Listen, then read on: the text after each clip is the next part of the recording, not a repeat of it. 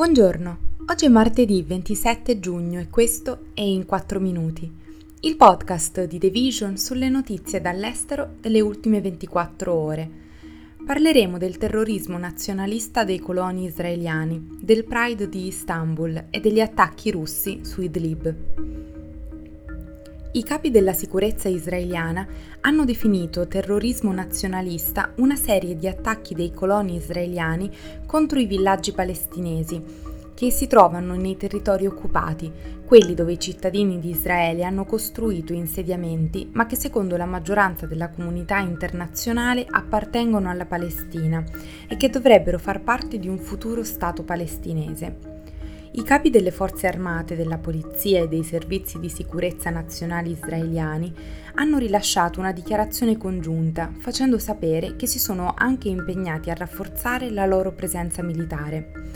Le violenze hanno riguardato i territori occupati da quando le forze israeliane hanno fatto irruzione nel campo profughi di Jenin per arrestare due sospetti, attirando la condanna di attori internazionali come gli Stati Uniti e le Nazioni Unite non sono mancati i commenti del governo di Benjamin Netanyahu. Il ministro della sicurezza nazionale di estrema destra, Itamar Ben-Gvir, ha dichiarato che l'annuncio delle forze di sicurezza israeliane equivale a una punizione collettiva dei coloni ebrei. La tensione è alta nella regione, mentre Israele promette di portare avanti i suoi piani di riforma giudiziaria, nonostante le continue proteste, e di incrementare i suoi raid militari nei territori occupati. Domenica la polizia turca ha arrestato circa un centinaio di persone, tra manifestanti, attivisti e giornalisti, che hanno preso parte al Pride di Istanbul, disperdendo la folla.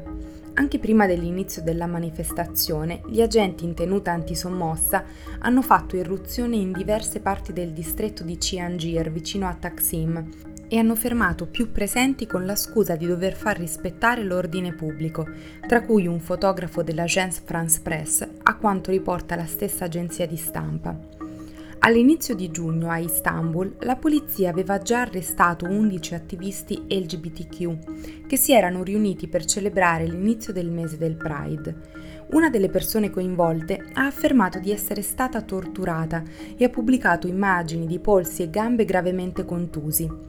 Nelle ultime settimane sono almeno 27 gli attivisti LGBTQ fermati.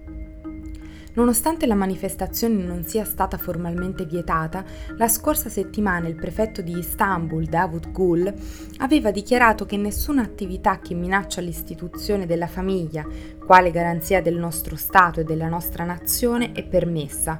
Non sarà mai concesso a gruppi di dimostrare senza il permesso. Dal 2014, quando raggiunse il numero di 100.000 presenti, le autorità turche hanno vietato anno dopo anno ogni Pride. Dopo la sua vittoria elettorale a maggio, il presidente Erdogan ha attaccato le associazioni queer e ha accusato l'opposizione di essere pro-LGBTQ, promettendo una nuova Costituzione che sostenga i valori della famiglia.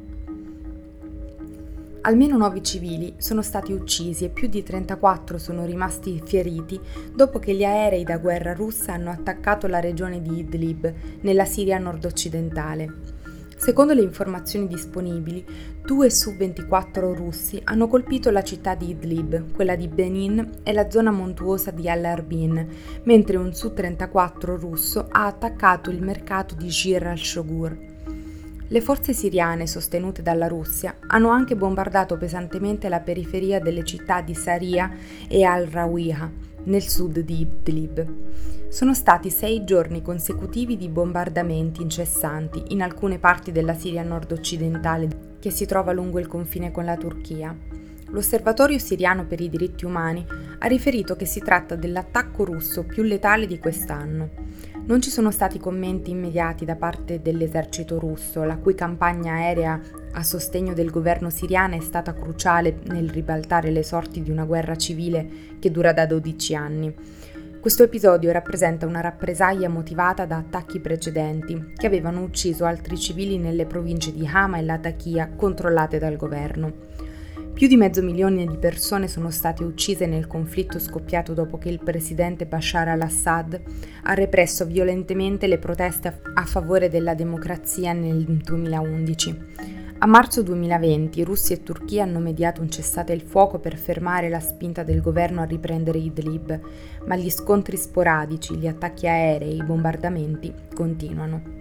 Prima di salutarvi vi ricordiamo la mostra Everybody Talks About the Weather di Fondazione Prada, realizzata nella sede di Venezia, negli spazi del palazzo storico di K. Corner della Regina il progetto, aperto dal 20 maggio al 26 novembre 2023, esplora i significati del tempo meteorologico nell'arte visiva, prendendo in considerazione le condizioni atmosferiche come una premessa per affrontare la questione dell'emergenza climatica in corso. Questo è tutto da The Vision, a domani.